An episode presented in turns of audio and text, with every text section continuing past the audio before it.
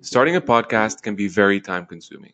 I've been doing it for more than three years now, and my biggest challenge was finding a way to distribute my episodes across major audio platforms in a way that was easy, effective, and free to use. That's when I came across Anchor. And the best part is that you can actually make money from your podcast with no minimum listenership.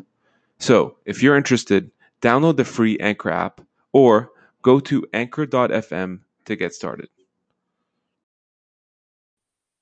What's going on, everybody? My name is George Khalife. This is episode nine of Let's Grab Coffee. I'm here with my good friend, Mr. James Beattie. James is a capital markets executive with more than 25 years of experience, primarily in the investment banking and capital markets industry. Uh, his experiences specialized in equity market structure, entrepreneurial growth in the services of mobile payments, messaging technology. Uh, James has also held senior executive positions at Canada's largest banks, RBC, BMO, uh, and CIBC, both in wealth management and asset management. James, and this is the, the fun part, holds a BA in Western, BCom University of Windsor, an MBA from Rotman, CFA, and an FCSI for you, for those of you who are not in finance, the Fellowship of Canadian Securities Institute. So definitely uh, lots of credentials, very intelligent man. James, thanks for doing this. You're welcome. Good to talk to you, George. So I always like to start things off by getting to know the person I'm interviewing, yep. and the audience is, is very, very interested. So, James, who are you? Tell us a bit about yourself. What's the story? Well, at the core, I'm, I'm, I'm someone who likes to uh, get business done. I like to have fun. I like to uh, meet fantastic, interesting companies that are unique, different, mm-hmm. and to find them the capital to grow. Uh, banking leaders and banking leadership and banking interesting ideas is a fantastic uh, profession. Uh, it is a tough profession, but it's a great way to make a living. Uh, it, it's an incredibly creative role because you are dealing with dreams, aspirations, and then you have to tie it into financials. You have to tie it into to people. So it's a very uh, creative kind of a way of making um, um, um, the capital markets industry grow. And you know, obviously, you have had 25 years of experience in this space. Mm-hmm from university, you know, all the, the trials and tribulations that you've, you've gone through to this position. Walk, walk us through that journey. Well, end of the day, it's always about you know the basic things that you can't forget. You know, do the basics, work hard, mm-hmm. uh, pay attention to your academics; they're very important.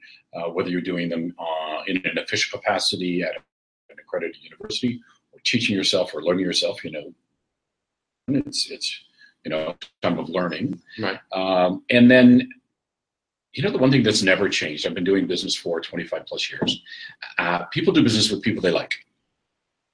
And that continues to be the case every change technology the way we do business pricing the types of businesses everything else has changed. But at the end of the day the only thing that hasn't people do business with people they like. Having the ability to relate mm-hmm. to other people in the workforce to clients and you, you know you're not going to get along with everybody. You don't have to be who you are, be true to it, and you will end up attracting the kind of business that you are capable of doing and the kind of people that you should be doing business with.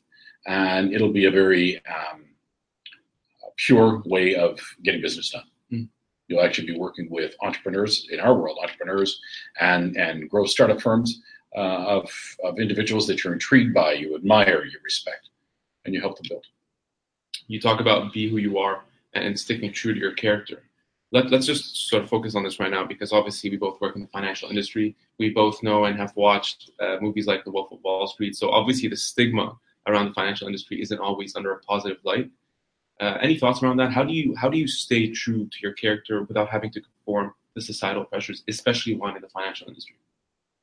It's tough. It's very tough, and a lot of uh, uh, individuals in in our community don't necessarily uh, make it through that. I remember um, the, the, movie the, the Wolf of Wall Street. I think uh, my colleague Mike Chaffee had said to me, "You've got to watch this. It's great." it took me about eight times to get through because I got kept turning it off because I thought it was such a disservice to our industry and it was so horrible and it was awful. You read about the infinitesimal, like little one percent of the industry who are fraudulent, who break rules, and that's true of any industry. In our industry, it gets magnified. Um, so I, I, found that movie very tough to watch because the vast majority of our, our uh, industry peers are hardworking, honest, trustworthy, uh, men and women who want to go in, do a job, do it well, take care of their family. Yeah. Um, I think the second part of your, your question is how do you how do you maintain uh, a competitive edge? Well, a be who you are, be true to it. There are huge pressures in our industry for uh, entertaining and all of those things, and a lot of men and women get sucked into these cycles of addiction and behavior that relates to that. Uh, it's I've seen very sad stories of great careers going up in flames. Um, it's a choice, uh, and it's a choice to uh, if you get involved in that world, and if that world takes you to a place where you shouldn't be, you have to make the choice to get out. And it's a conscious choice, and it's a hard choice. And I can tell you, it is uh, always the right choice. Um, there are many ways of correcting those kind of uh, lifestyle addiction based, disease based, whichever you want to call them, um, activities. And, and they involve professional help, they involve uh, listening to your uh, family and friends, your community. Uh, the one thing about the capital market community, it's a very supportive group of individuals. And at its core, it's men and women that do care about each other. So if sadly if someone is drawn into that, which happens very often, uh, clean it up. Go clean up your backyard. I love it. Uh, so you know, we're talking about knowing who you are and, and emotional intelligence. How did you, I guess, what, what path or process did you take to actually get to that realization? I was in a restaurant the other night, and uh, there were a group of us having dinner, and there was a, a, woman at the table who was talking about a course she was doing at Schulich, and she was studying emotional intelligence. And I said, well, you know, I've done many courses, and I've done many training sessions, and been been through some of the best sales training courses uh, that exist. Mm-hmm. And a couple years ago, I decided upon uh, the suggestion of a few industry peers to try the Second City Improv program. So if you want to get emotional intelligence, if you want to get an edge on your competitors, quite frankly, that is the best sales training program that exists. The improv program composes is comprised of five different parts from levels A through E. You can do it part time, you can do it weekends intensive. It's the best sales training. Mm. And um, it's a way to start that kind of journey to, you know, how do you use your, as, as we like to call it, emotional intelligence? It's, it's many things. It's um, paying attention to what's going on. It's keeping focused. It's avoiding the negativity. It's about understanding how to support a team. When is it your turn to shine? And when is it your turn to stand back? And you know, how do you move a conversation along? In the vocabulary of Second City, use the words yes and. And you replace the word but with the words yes and. Mm-hmm. If you were to think of, about how often you say the word but in a day and pull it out and say yes and, you realize it's an entirely different way of thinking that is conducive to getting things done in a really positive light. Mm-hmm. So it's just a, sort of a play on words, but instead of using the but, which is almost like an excuse to something. It's yes, always but, an excuse. Right. Yeah. When you think of you're having a conversation with somebody mm-hmm. and they say, uh, "Oh, that's really great," but you stop listening. your body language changes. Right. If I were to say to you, you know, you've just given me perhaps the craziest idea in the world, and I think it's ridiculous. And I look at you and I say, well, George, that's interesting, and perhaps we could talk about this. Mm-hmm. So I have uh, I've shown that I want to take your crazy idea, which I think is ridiculous, but actually may have something in there that is worth using, and I've moved it along. So it's it's very subtle, but it's very important, and it goes to the core of um, teamwork. It goes to the core of focus. It goes to the core of getting things done. At the end of the day, you want to get it done. Right. And, and when we're talking about emotional intelligence, I just want to, I, I, really want to sort of narrow down on this, just sure. because, uh, you know, we're both in the finance industry, but even finance is seeing its share of a disruption from from technology. You know, we've all been hearing things about blockchain, artificial intelligence, um, machine learning, even. How important will human traits be in the next five, ten years, even with the advent of technology coming in? It's interesting because it's a conversation that's been going on for a long time. Yeah. And as I, I think I mentioned earlier, in all of the changes that I've seen in my career, the only thing that hasn't changed is people do business with people they like. Period. Mm. So there is always going to be the element of human interaction in, in discussions and behaviors. Uh, lots of things change the way we use technology. the way we use our phones. You know, our phones are with us 24 7. Right. Okay, so that's changed behavior. And there are lots of industries that have been altered dramatically uh, because of technology. At the end of the day, uh, it's incumbent upon us who are uh, have been doing business for a while to continue to embrace technology, but it's also incumbent upon your generation to realize that social skills are everything. Right. I can't imagine the number of times I've stood around and watched a group of men and women with their phones all standing there in a room. Nobody's talking to each other. Yeah. I was sitting on a train a few years ago. I was going from uh, Paris to London, England Mhm. on the Eurostar Okay. in business class, and it's a beautiful treat. It really is. Linens uh, for the table service, or at least it was at the time. Lovely uh, food, well served. If you choose, lots of uh, fine um, spirits available. And I'm sitting at a table for four. There's myself, uh, a lovely uh, a younger woman, and two men who were her age. Okay. Not at one point put down those laptops or those phones to engage that young woman in dialogue. They had a captive audience, guys. Like you're all online swiping Tinder. You have a captive audience for the next hour and a half, two hours. Nobody put down their phone. Do it in real life, guys. Put the phone down. What about when you're going in the elevator and you've been trying to get an interview with the head of X group, or you want to meet someone from Y group? That elevator, and you've got your phone in your hand. Put it down, look around, see who's there. You might be able to pitch them. And there is such thing as an elevator pitch. I've done it. And it works. Hi, I'm George, and boom, come and see you. Of course, you can come and see you, George. So the um, put the phones down. Uh, my generation has to really grasp technology and understand it, and and also kind of push our values back to this is the core of doing business. This is how you do business. This is the good form that goes with business. Your generation have to realize put the phone away. Go talk to somebody. Right. Balance the other side of it. You know, I, I remember a colleague when I was at um, one of my previous firms had an error, a trading error, and he was just beside himself with the trading error. Uh, I said to him, "Did you go and see the client?" I just tell them what happened. Be honest. Just tell them what happened.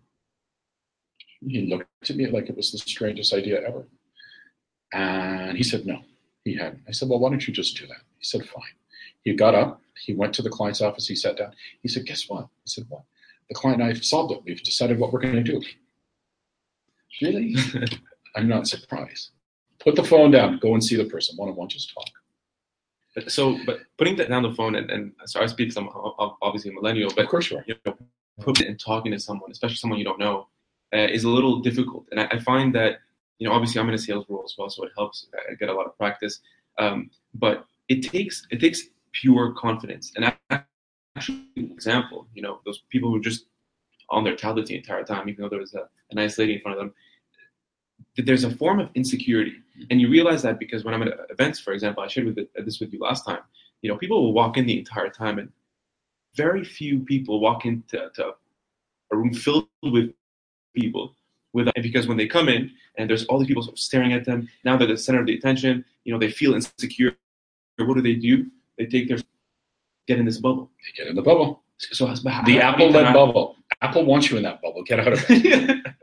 I, I walk into a room. The one thing I do at a networking event, because let's be clear, some networking events can be awful. right Others can be great, but it's a function of what you actually put into it. I walk into those events and I try to scan and I look for someone who may be the least likely person I'm ever going to talk to. Or the person that, you know, we know or comfortable with. Go and find someone that you don't know. Right. That you have no idea and walk right up to them. Introduce yourself. If they don't want to talk to you, whatever, move on and go to the next one. Mm. Uh, but go up and introduce yourself. They're at a networking event for a same read. Tell them your name. Ask a little bit about themselves, perhaps, if they want to engage. And then when it's time to move on, move on. You know, don't be the one that uh, uh, is is uh, kind of a, a drag on the situation. But the point being, go find someone different. Find something interesting about them, and uh, exchange information and move on.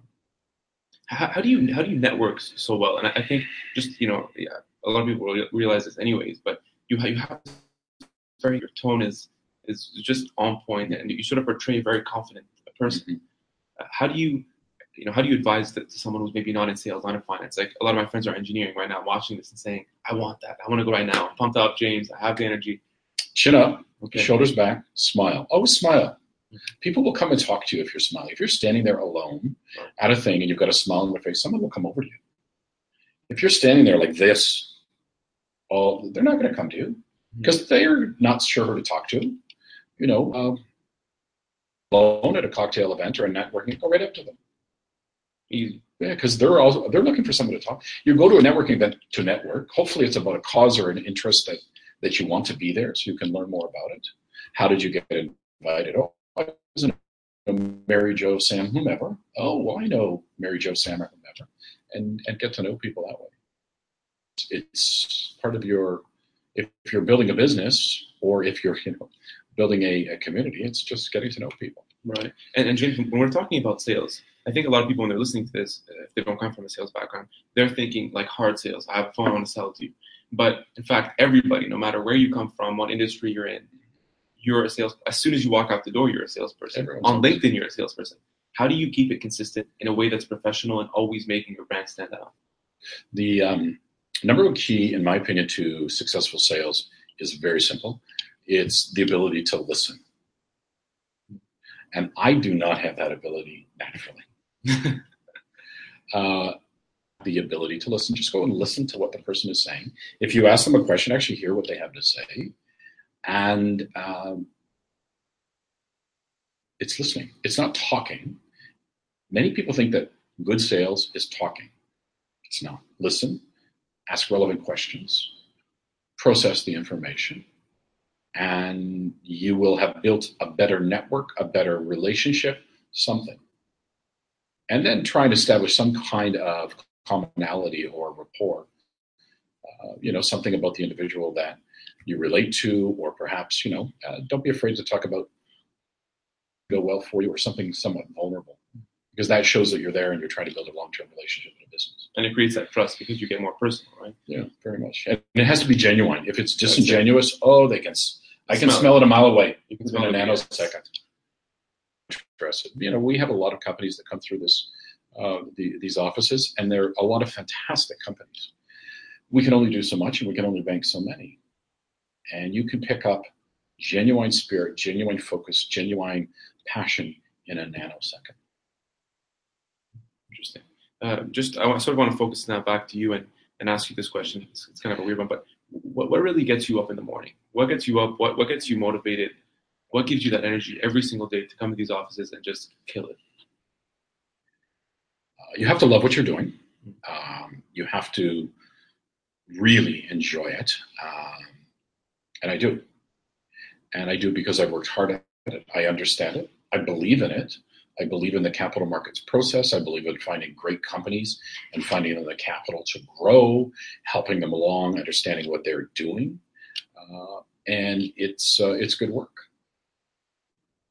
You can have other, you know, you have to have some balance in your life. You have to have a good uh, family. You have to have a good community. You know, you have to have good sleep, good exercise, good diet, all those things. Like all those things your grandmother told you, they're true. They're true. Pay attention to what your grandmother told you. It was good stuff. She knows. It's it's good stuff. And uh, if you do that, you can get up in the morning and you can come to your job every day and um, give it your best and understand that what you're doing at work or your job or your career is important. You also have a life over here and keep them in balance. And uh, sometimes they won't be in balance, sometimes they're out of sync, but it's your ability to have a bit of a detachment from who you are professionally. That's not necessarily who you are. It doesn't reflect what you do in your spare time. It doesn't reflect your composition of your family. It doesn't re- reflect what your interests are all the time. So you can have a bit of a detachment. Don't, you know, if you're the head of XYZ, what does it mean? Nothing. Hmm. That's interesting too because what happens is it's an own disease psychologically when because you have this attached identity, you start you remove your persona from it, and you know it's, it's on your business card, head of uh, client relationship management. And so when you lose the job, uh, you go home and you're like, who am I now? And you, you go into to dinner and they say, oh, hey John, so what do you do? Hard. There's no more confidence in you. It's it's it's a no problem. I mean, I've I've actually experienced it uh, personally within my family, so it's uh, it's it's something that uh, a lot of the uh, men and women of my generation see and live. Uh, and you know, I'm very lucky to have worked with a number of men and women who have set kind of a um, an industry standard for me. You know, like Jackie Walker or Sonny Lennon or those type of people who have uh, always had a fantastic career, but that career has not defined them nor who they have been. And it actually makes them better because they have a bit of a detachment to it and all the, the noise, and they can focus on what needs to be done to deliver a better to deliver a better outcome for the company, to deliver a better outcome for you. Uh, and that detachment allows you to keep that focus. Uh, so it's it's it's very much about uh, like observing what you do and bringing to that a you know a health, healthy level of uh, detachment. And now, now you have obviously a, a very very uh, interesting credentials, not just from from university, but you have the CFA and the FCSI, which are related to, to, to finance and banking. But uh, for, for for students watching this, you know, it's generally my audience.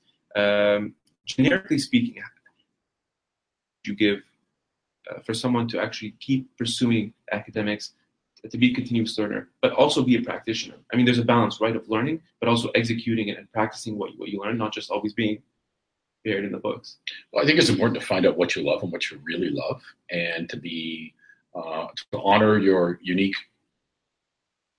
I remember interviewing years ago a um, music student who'd gone back to, to do her MBA. And she said to me in the opening of the interview, I know nothing about the stock market. And I said to her, Well, you can read music. She looked at me very odd. Of course I can read music. I said, Well, there's there's a cyclical pattern and a rhythm to music that is actually quite present in the charting patterns of many stocks. Mm. So you, you you can't tell me you know nothing about stocks. You can actually read music. If I were to give her a stock chart, she could probably read it, and she actually did. Mm. So there's all kinds of ways to learn. There are all kinds of things to look at. Everyone's different. You know, the path I've chosen was very traditional. That was my choice there are many other ways to figure out what is the right thing for you. Uh, there's fantastic programs, Masters in Finance. There's all kinds of um, uh, ongoing, uh, you know, continuing education, and there are programs everywhere. And you can either take them yourself, or you can just teach yourself online. You can go to an institution. Uh, but what what are you intrigued by? What is your passion? You know what? If your passion is art, then go study art. If your passion is art history, go study art history. At some point, you know, that passion will fuel your career or at least make your career more enjoyable or give your life more enjoyment. Um, but find out what it is that you're uniquely interested in and focus on it. And, you know, falling into a silo uh, may be a part of your life or a portion of your life, but it doesn't have to be the whole life. And I, I love uh, two things. One, that as, as you talk, you keep bringing up passion and, and this sort of uh, internal motivation to do something you, you enjoy. Mm-hmm. Not once you, know, you bring up the financial aspect of mm-hmm. it, and it's because you know you and I both realize that. I mean, you, you can you can be the richest person in the world, and we've seen them uh, who you know you're, you're, wealthy, but you still have to get up in the morning. You still have to go to bed, mm-hmm. you know, and you still have to go to that miserable job that you hate, even though you're making bank right? So, that, it's just an interesting concept. Well, I, I, like to read financial statements. I, I, enjoy reading them. If when I meet a company, the first thing I want to do is see their financial statements because it gives me the facts. I want to talk about the facts. Mm. Uh, there are lots of great stories or great ideas out there, but if you give me those facts, I can begin with. Now, everyone's facts are going to be relative. Some are not going to be great. Some will be great, but it's it's the starting. So having that um, that kind of you know, I like to do that. There are lots of other people who have no interest in financials. So, you know, go do what you need to do. There are lots of men and women in our business who are intrigued by, you know, the relationship aspect, and, and that's what they do. And, but you also have a creative spin on things. Yeah. Like you keep talking about art. I know you love art, and I want to get to that in a sec.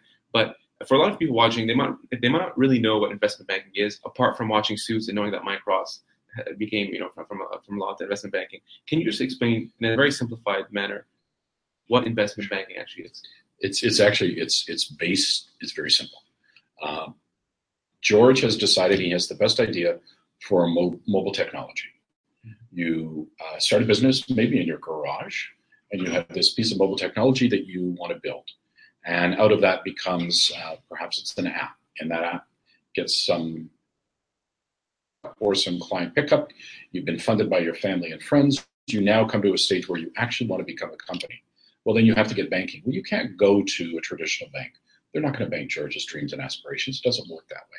That being said, the Canadian infrastructure towards all of these creative risk capital type things have changed dramatically over the last five or 10 years. So, to kind of take a step back from that, if you think about the capital markets of this country, we funded oil wells, energy, etc., for years. And at the end of the day, what are you doing? You're funding a hole in the ground or you know some rocks. Mm-hmm. And that's a very creative process because you're funding something that doesn't exist. I believe that there is going to be gold here. I believe that there's natural gas or oil here. I have technical uh, proof that it's there, but you don't know until you're there. That actually takes creativity and it takes risk capital to go with it. So we actually have all throughout our economy a very strong understanding of the risk capital world mm-hmm. and how to fund those type of things. We also know that in our world, if you find the right ideas and you fund them early, you can make a lot of wealth off it. So you take that and you combine it with the fact that we've shifted our, our economic gears and our country, you know, whether you look at the work that comes out of the Perimeter Institute or out of Mars or out of these many fantastic groups that are fostering um, whether it's artificial intelligence, mobile technology, uh, you know, the, the, the, the, work that's being done in this country on technology is, is very impressive. It needs to continue to be impressive. The BDC does fantastic work in our community. Uh, OMERS has set the stage for helping fund risk capital. So there are lots of great things going on. But at the end of the day, you've got George. George has an idea. It's a great idea. George has no money. He needs a dollar we have to find him the dollar. That's all it is. And it's about finding the right uh, companies to fund and finding the right source of capital to fund them. Okay. And risk capital, you know, you can have a dollar, it can go to zero, it can go to 10. Risk capital is not the in between. The in between is done incredibly well by the Canadian financial services companies, incredibly well. Risk capital is give me the dollar, it either goes to zero or 10, and that's a much tougher asset class, quite frankly. And for the entrepreneurs watching right now, and, and obviously you're tying the capital with a good story, but also a good product and the, and the people behind it. For the entrepreneurs listening, what advice would you give them when pitching? Even you know, let's just generalize something in, in the early stages. Is probably that's that's probably where the audience comes comes from. Uh, before you get to the pitch, you're going to have to embody, you know, Winston Churchill's words: "Never, never, never give up," because it's going to cost you more money, take you more time, and be much harder than you thought uh, when you're doing the pitch, and there's a, actually a fantastic document that I will send to you that uh, Edith Chung, who's out of California, uh, Silicon Valley, puts out. It's about what what her firm likes to see in a pitch, and it's really good. Story. Have some it, articulate a vision, make it a realistic vision,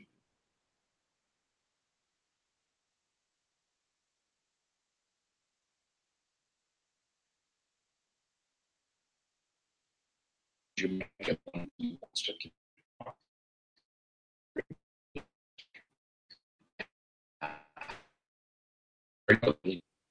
Have you found something that's really unique that needs to be fixed?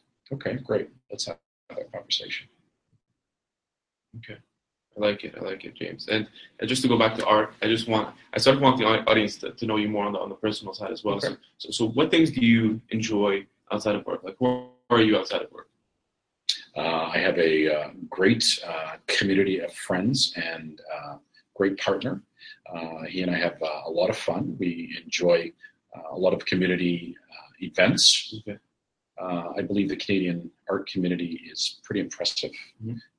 if you want to a little not decorate that's not the right word if you want to adorn your home with some really great art the canadian art is it's reasonably priced, it's readily available, and you're supporting a local artist. And there's always going to be something you can find that's unique. Mm. Do you really need another uh, same old, same old on your walls? That's right. No, you don't. Go to an art fair, pick up what you like, and it has to be something that you you're intrigued by. Uh, so uh, art is a passion. You know, Casey Hart, Casey House does a fantastic um, uh, art auction every year. It's a fundraiser. Um, uh, it's done in the fall. It's called Art with heart. What do you like in art? Um, Canadian contemporary art, which is um, bold colors, very dramatic. What, what, what is it? What, it, what, what does it give you when you look at a piece of art? Every piece is different. Um, every piece um, should speak to you, and that sounds very uh, out there, but it should. If you look at it and you go, "This is really intriguing," and I'm intrigued by what is it made that artist do this, and I like technique. Uh, a lot of contemporary art can show uh, what I believe is a lack of technique. Mhm. Photography, the original photography, the black and white photography is hard to find. You go to the Toronto Reference Library, the Baldwin Room, and they have fantastic old black and white prints that you can have reproduced for, I don't know if it's $50 or something. And they're unique, they're different. Uh, everyone's running around thinking they're a photographer. You're not. Put your phone away, pay attention to the event, and stop being a photographer. Yeah. You're not.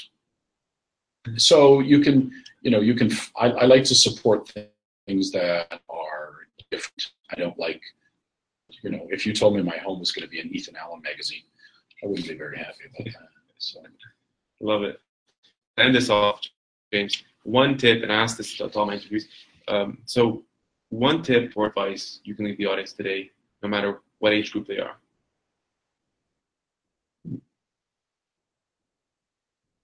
uh, be unique, be different, be interesting, build bridges, build bridges in your community, in your family, in your home.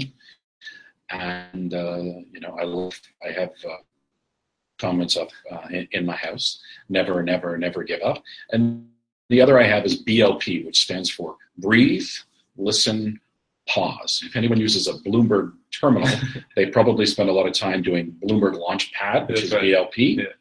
So my uh, former colleague Jackie Walker years ago coined that for us. Uh, we had a bit of a crazy trading desk, and she said everyone is going to coin that as breathe, listen, pause. So I would breathe, listen, and pause. Mhm. Uh, you'll uh, you'll be thankful for that outcome. I certainly am. James Beattie, episode nine of Let's Grab Coffee. Thanks so much, James. Thanks very much. Cheers. Cheers.